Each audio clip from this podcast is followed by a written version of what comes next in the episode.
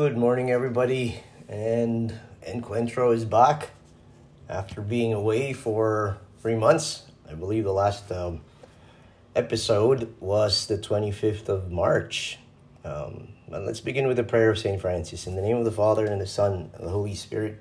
Amen. Lord, make me a means of your peace. Where there is hatred, let me sow love. Where there is injury, pardon. Where there is doubt, faith. Where there's despair, hope. Where there's darkness, light. And where there's sadness, let me bring joy. Divine Master, grant that I may seek not so much to be consoled, but to console, not so much to be understood, but to understand, not so much to be loved, but to love. For it is in giving that we receive, it is in forgiving that we are forgiven and it is in dying to ourselves that we are born to eternal life. Amen. Like I said earlier, the last Encuentro episode uh, was the 25th of March. I think I've shared with uh, uh, with all of you uh, my COVID journey. You know, two bouts of COVID, and then uh, you know a mild stroke uh, because of my diabetes. Um, these are the crosses that the Lord sends us. Um, he doesn't send them himself, he allows them in order to to test us, to, to try us, but at the same time to strengthen us. You know, they're not meant to destroy us, they're meant to make us stronger, uh, make our determination to, to continue uh, being joyful, uh, being happy, uh, seeking to do His will, in spite of the many trials that come our way. And, you know, uh, we remain grateful uh, I'd like to begin uh, the podcast again. Hopefully, uh, they won't be interrupted anymore like the last time with any more illnesses. But as in all things, everything's in the Lord's hands. Um, for a gospel reading, I'd, I'd, like to use the gospel reading from yesterday. Um, and it is taken from uh, St. Matthew, chapter 9, verses 32 to 38 a demoniac who could not speak was brought to Jesus, and when the demon was driven out of the man, he spoke. And the crowds were amazed and said, Nothing like this has ever happened or been seen in Israel. But the Pharisees said, yeah, He drives out demons by the prince of demons. But Jesus went around to all the towns and villages, teaching in their synagogues and proclaiming the gospel of the kingdom, curing every disease and illness. At the sight of the crowds, his heart was moved with pity for them, because they were troubled and abandoned like sheep without a shepherd. Then he said to his disciples, The harvest is abundant, but the laborers are few. So ask the master of the harvest to send out laborers for his harvest. In this episode, uh, I'd like to talk about something that I've been trying to promote over the last couple of months um, online and I, I call it the Saint Benedict option. You know? I'll explain a bit what exactly it is. You know, in today's gospel, or actually yesterday's gospel, Jesus was accused by the Pharisees of healing through the power of demons. Rather than become discouraged, though, I mean, he, Jesus just keeps on doing uh, the good that he was doing and accomplishing the task that the Father had, had given him you know, uh, as I was sharing with, with folks yesterday at Mass, uh, at one point, uh, I had this amazing student in seminary, really great kid. And um, he's still in seminary. Uh, I believe that one day, if he and the Lord uh, both decide that that is really uh, what the Lord needs him to do, and that is what is going to provide him with the greatest source of joy and, and, and happiness and fulfillment in life, then he'd, he'd, he'd make an amazing, amazing priest. You know, hardworking, great leader. Um, and he was always uh, out there trying to help people in community, and everybody relied on him. Um, so he was an all around great student, hardworking, diligent, uh, very smart. Um, but I noticed, you know, one day, uh, actually, it was gradual, he began to sort of withdraw from not just the community but from from helping people you know um, he was less and less visible, and you know the usual uh, leader of the community uh, started to, for lack of a better word, uh, hide. So, you know, one day I decided to, to talk to him. I said, "Hey, what's what's going on? You know, uh, are you all right? Is everything all right? You, you seem to uh, have just disappeared." You know, from the community. And there's a lot of people who uh, rely on you and uh, who see you as somebody that uh, that could not only lead but uh, really cares. And uh, what he told me uh, kind of struck me. didn't really surprise me because I've encountered that situation with, with other students before. He says, "Well, he says, Father, you know, um, doesn't really matter how much good I do or uh, how much help I extend to people in community. Um, there are always people who who, who ascribe, uh, you know, um, not very pleasant, not very good motives to uh, the work that I do, and uh, it starts to get to me at some point.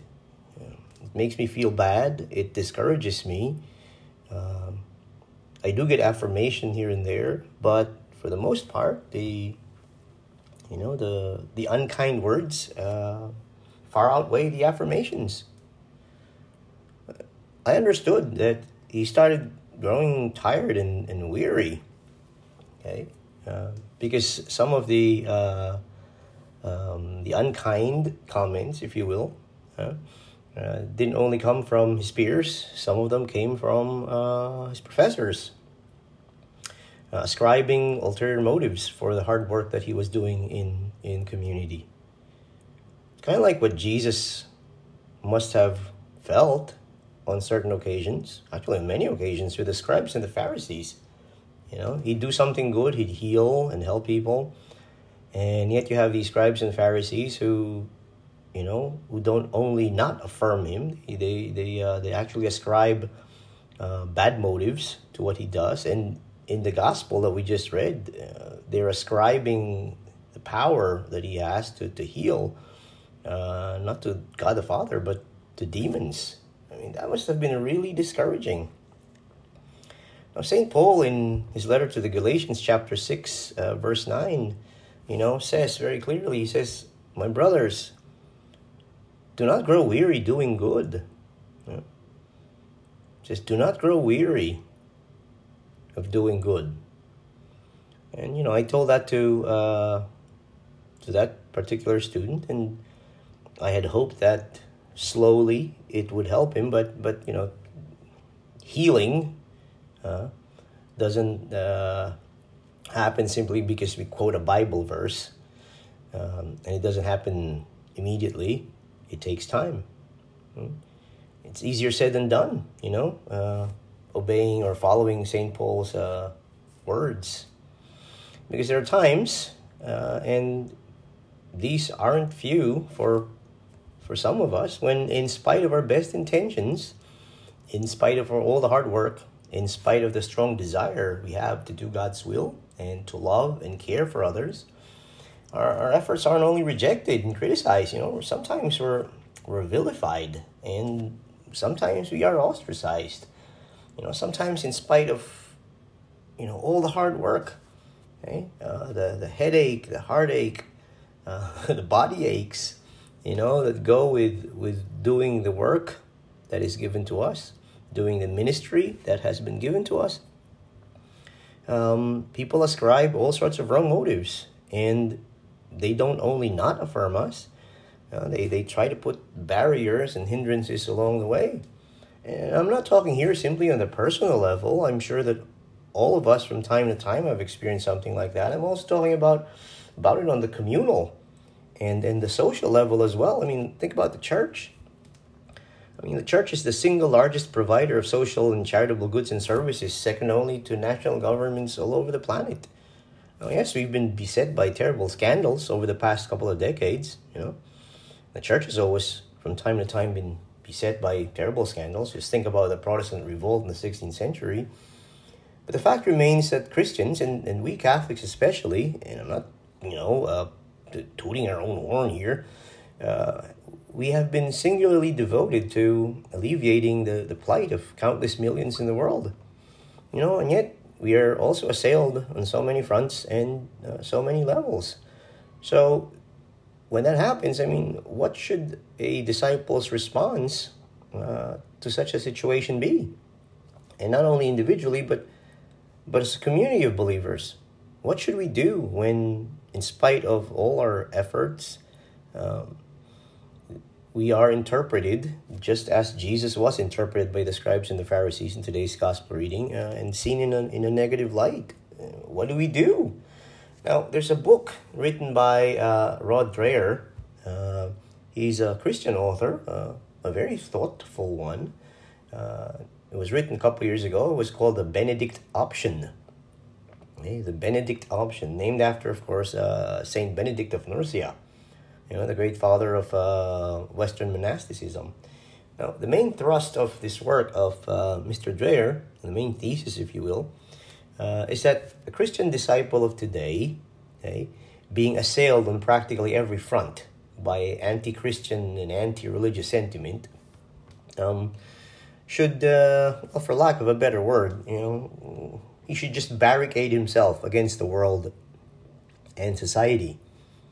Okay? And I'm pretty sure that from time to time, all of us feel that. You're trying to live a good, honest, decent, moral Christian life and you are looked upon uh, as not only somehow somewhat of a freak, uh, but also that you uh, are anti this or anti that, right?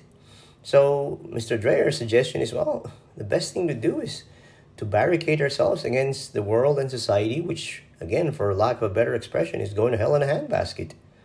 So why can't we just take refuge in a citadel that's surrounded by a kind of moat. Okay, and we can simply live our life uh, following Christ, uh, following His teachings and His commandments, and we can remain untouched by the secular world and its concerns and its depravity. You know, some of those who subscribe to this idea, you know, sometimes they even quote Pope Benedict XVI, who once said that the church of the future, and we're already seeing it, bits and pieces of it at least, uh, being faced with such animosity from the world and society, should be ready to be a small church. And Pope Francis has has uh, quoted this uh, on occasion.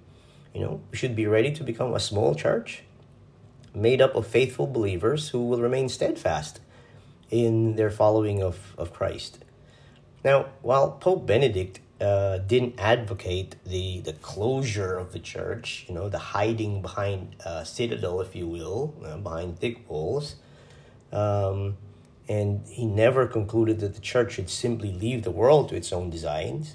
Uh, um, there are some individuals who have interpreted Pope Benedict's words to mean precisely that. You know, and the idea is, um, oh, let let let let the world rot if it wants to. Okay? Because anyway, he doesn't want to listen to us.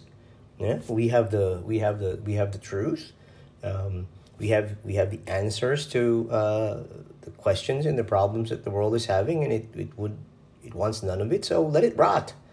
You know, because anyway, we can't do anything about it. So, what do we do as Christians? Well, we just batten down the hatches, circle the wagons, raise the drawbridge, and, and protect ourselves within the safety of uh, these thick and high walls of a kind of uh, Christendom under siege. Okay? It's kind of comforting to think, you know, if that is in fact possible. But let me say two things, actually three, about about this this mindset, hmm? and that's what I'd like to be able to talk about in this uh, relaunch of this podcast you know, first, um, why was it called the Benedict option anyway? Okay. Second, um, why why is it that you know, in spite uh, uh, uh, of the positive points that can be found in it, and there are positive points, we do need to protect the church from you know um, certain negative influences that are there in the world and in secular society. Not everything that comes from the world and society is good. Not everything is bad.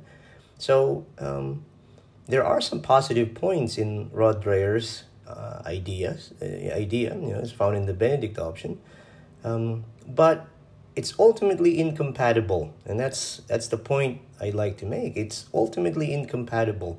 Hiding behind thick walls, you know, in order to protect ourselves from the world, is incompatible with the mandate that Jesus gave to his disciples and to the church and to us. It just won't work. And there's a third point, and and that is, well, how do we bridge the two? How do we bridge the good points that we find in uh, Mr. Dreher's book, okay, which advocates a closing off of the church, okay, and uh, the idea that somehow we, we do have to engage with the world, we do have to encounter the world, and we do have to immerse ourselves in in the messiness of the world. There's a middle ground, and that's what I've been calling and promoting as uh, the Saint Benedict option. So it's similar to what Mr. Rod Dreher's advocating, but it's also not. It differs also from it. And let's start with the first one. Why is it called the, the, the, the Benedict option? You know, Saint Benedict was a uh, was a Christian monk, of course. Okay, uh, he began a movement of reform okay, in Western Christianity uh, founded the Abbey of Monte Cassino in Italy and began a movement of renewal in the life of the church, in the monastic life of the church as well. And that renewal spread throughout uh, Western Christianity and had a tremendously positive impact, not only within the church itself, but within society at that time. So um, that is the source, okay, the inspiration, if you will, of the uh, title of Mr. Dreher's book, uh, The Benedict Option, you know, Saint Benedict of Nursia. Um, the book was written in 2017. The whole title is actually The Benedict Option A Strategy for Christians in a Post Christian Nation we might as well call it a post Christian world, although the world was never really Christian. Okay? And it's actually debatable whether any nation has ever actually been fully Christian. But, you know, that is the title A Strategy for Christians in a Post Christian Nation. It was written in 2017. Um, it was a commentary on Christianity and, and its interface with Western culture you know. And Rod Dreher drew from the inspiration of, of two persons, actually, Saint Benedict, and the other person was a Christian philosopher, Alasdair MacIntyre. Um, I enjoyed reading MacIntyre's writings, and he's very thought provoking and, and thoughtful, but at the same time, you know, it's very anchored onto. Uh, uh, classical traditional modes of thinking, if you will. Okay, so Dreher argues that because the world and society is becoming more and more secular, okay, and by secular, of course, he also means anti-religious. Okay, we need, he says, to to form Christian communities, kind of like these monastic communities before. Okay, but we don't need to you know actually live in community but what he's talking about is a community of the mind a coming together of the mind and the heart okay? Uh, a community of virtue if you will. A community that lives the, the ideals the principles okay uh, of christianity amidst a sea in a sea if you will of uh, uh radical rabid even uh, secularization um, the thing is, Alasdair MacIntyre himself, responding to uh, the book for which he was an inspiration, um, he himself kind of distanced himself from it and he characterized the Benedict option as it's a politically conservative movement. And he's right. He's right. Okay? There is a certain conservatism, even an ultra conservatism, in the uh, in the ideas of Mr. Dreher, and the idea that you know uh, two things. One, uh, in the face of the uh, challenges of secularization, uh, we need to barricade ourselves. Uh, and second, and this is the, the more difficult and I dare say problematic uh, proposal, the assumption is that you know we need to barricade ourselves because the world is bad and we are good. You know, church good, world bad. You know, church holy, world evil. And so it makes a clear cut, uh, not just distinction, but a division between a Christian community that is holy and perfect, even the societas perfecta, the, the, the perfect society, if you will, um, which also has all the right answers. Okay? And, you know, this community is faced or, or faces a world and a society which is depraved, which has nothing good about it, which has no correct answers, and as I said earlier, is simply going to hell in a handbasket. Now, MacIntyre says, as a critique of the Benedict option, he says, um, we cannot withdraw from society. Okay? Uh, isolation, isolating a Christian community or the church from society is, is not an option. Okay? Uh, he says what, what, what he's advocating instead is a creation of a new set of institutions uh, that will continue to evolve, being inspired by the Christian ideals. Uh, you know, MacIntyre and Dreher quotes this. MacIntyre says, you know, we need a new Saint Benedict. But he says that by that he doesn't mean that, you know, we should turn ourselves into into monks. It's actually a wrong interpretation to think that monks hate the world. That is why they hide behind monastery walls. No, they don't hate the world. That's a misconception. You know, monks actually love the world so much. And they pray for it. You know, they offer their lives as a as a prayer for the world.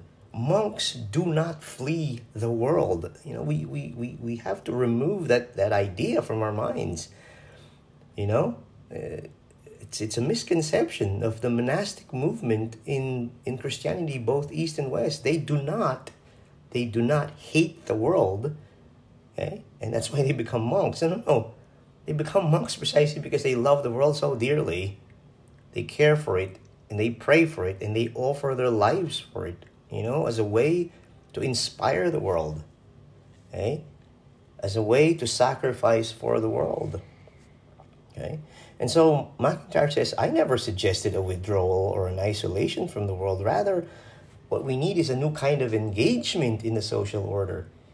Okay, so how, that's the idea, how can a Christian remain faithful to his ideals and, and principles, but engage the world using those ideals and principles as gifts to the world? Okay, and this is you know this brings me to my second point. You know the incompatibility of Rod Dreher's idea of the Benedict option with with with with mission and evangelization. I mean, Jesus did not set up a community of perfect believers, okay, who would sit around in some kind of echo chamber, okay, with their leaders preaching to the choir constantly. No, no, no. Jesus says, go out there into the whole world and preach the good news. Go out to all the world, he says, all the world, and preach the good news. You know, not sit around in a in a in a small, you know, uh, uh, space, huddled together, trying to figure out how to better improve our communication with one another.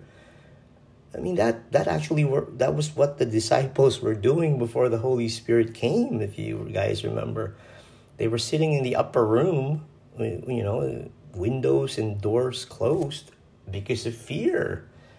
You know, and then the Holy Spirit comes, you know, descends upon each of them, and the Blessed Mother, you know, uh, like tongues of fire, and suddenly they go out there into the whole world. They're they're they're brave. They open the doors, they open the windows, you know, they step out, and they preach like they've never preached before.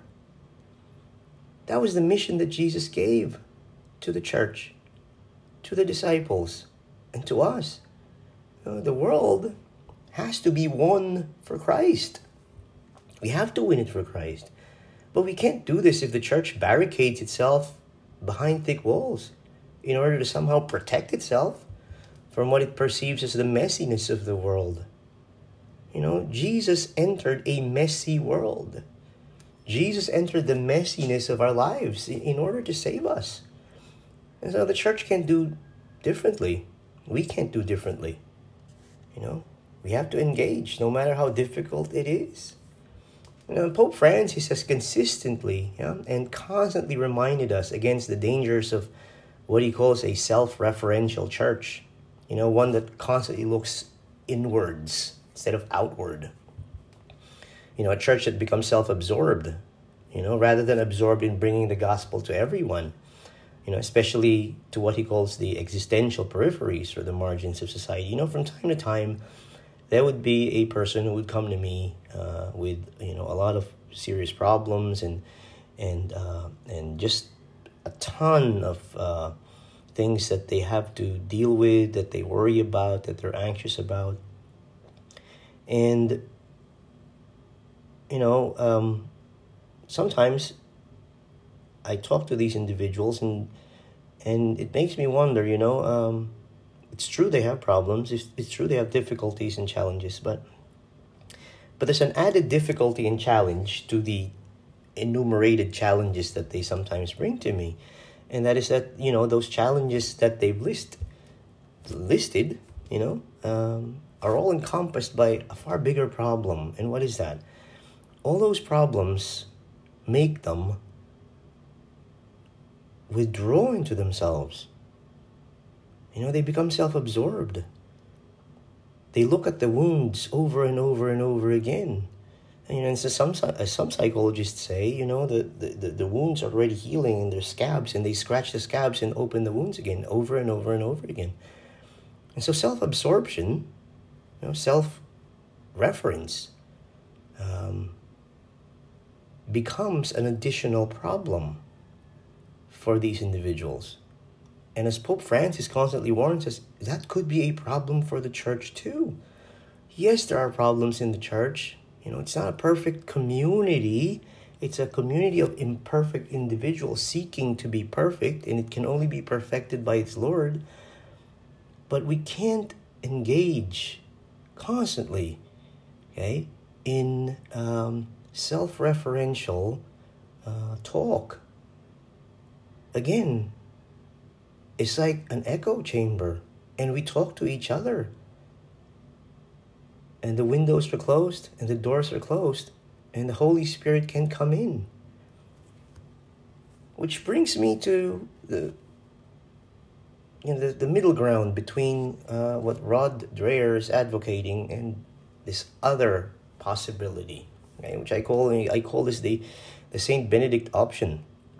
Okay, um, how can the church, how can we uh, still concern ourselves with our needs because we do? Uh, how can we still uh, pay attention to our concerns, and we have to, but at the same time um, do what Jesus asks us to do, to step out of ourselves and engage. You know, how can we remain true to ourselves and pay attention to our needs, but not allow that identity or those needs to define and determine everything about us, such that it becomes everything about us?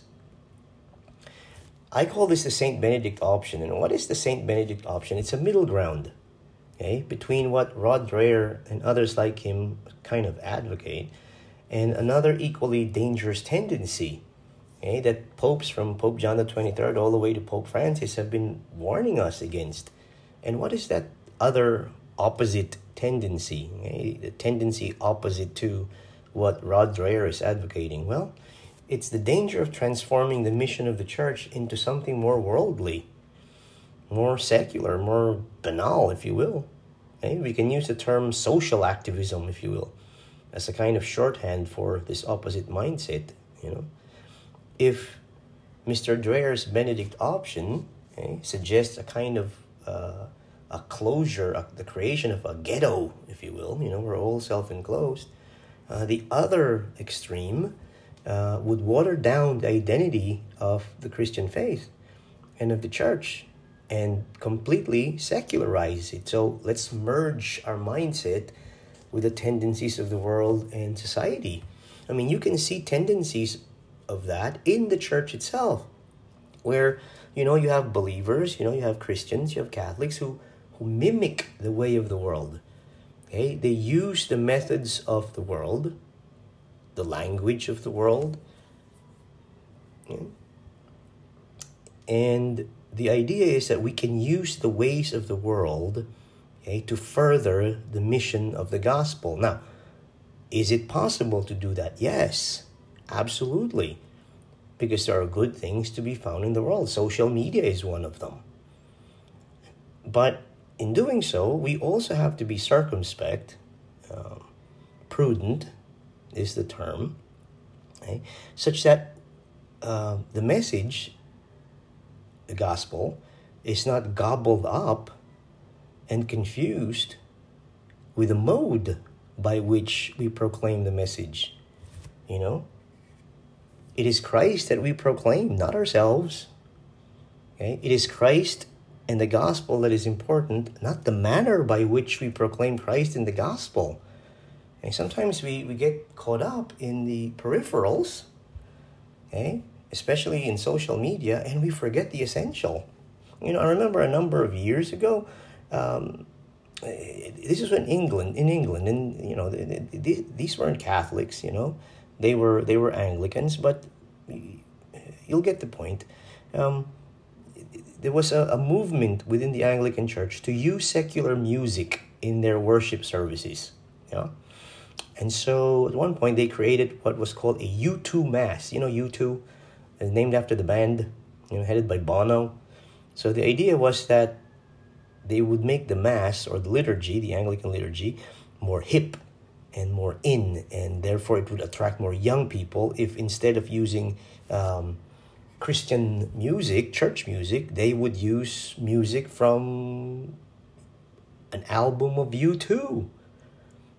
You know, they thought it would be more appealing to people, especially the young. So again, this is an instance of uh, the church, well intentioned, or people in the church being well intentioned, but mimicking the ways of the world, using the ways of the world in the belief that um, this would make them more effective in bringing the gospel to people. Now, the U2 masses clicked for a while, okay? But then they just became a bad U2 concert type of gathering. You know, and, and eventually they died out. Whereas the Christian liturgy, the Mass, okay, is 2,000 years old. You know, I had a professor in college seminary used to say, do not embellish the Mass. You don't need to embellish the Mass. The Mass and the liturgy is eloquent in itself. It is 2,000 years old. Do not think, and he said this, do not be arrogant and think that you, that you, okay, know more than 2,000 years of accumulated history. And he's right. He's right. You know, we don't have to latch onto every new fad in the world in order to preach the good news. You know, there was a there was a tendency in the late 60s and 70s to water down Christian symbols and merge them with more secular and mundane ones. Okay? Like crosses that looked like plus signs and churches that were flat. So they looked more like shopping malls than actual churches. And there were also really bad experiments in the liturgy. You know, uh, it's actually as a strong reaction to these extreme tendencies that the more conservative push to get back to the Tridentine liturgy eventually gained steam. You know, mercifully, Pope Francis is really trying to do his best right now, you know, to do a correction to all of these things. And so the, the St. Benedict option, not the Benedict option, seeks to forge a middle ground, you know, find a golden mean between these two extreme tendencies. You know, the tendency to wall ourselves on the one hand, and the tendency to water down and make our identity disappear on the other hand. Know, making it no different from the world's identity. You know, if the church has nothing unique and different to offer uh, to the world, I mean, how can it point to Christ, who, even though he was different from the world, entered the world in order to save it?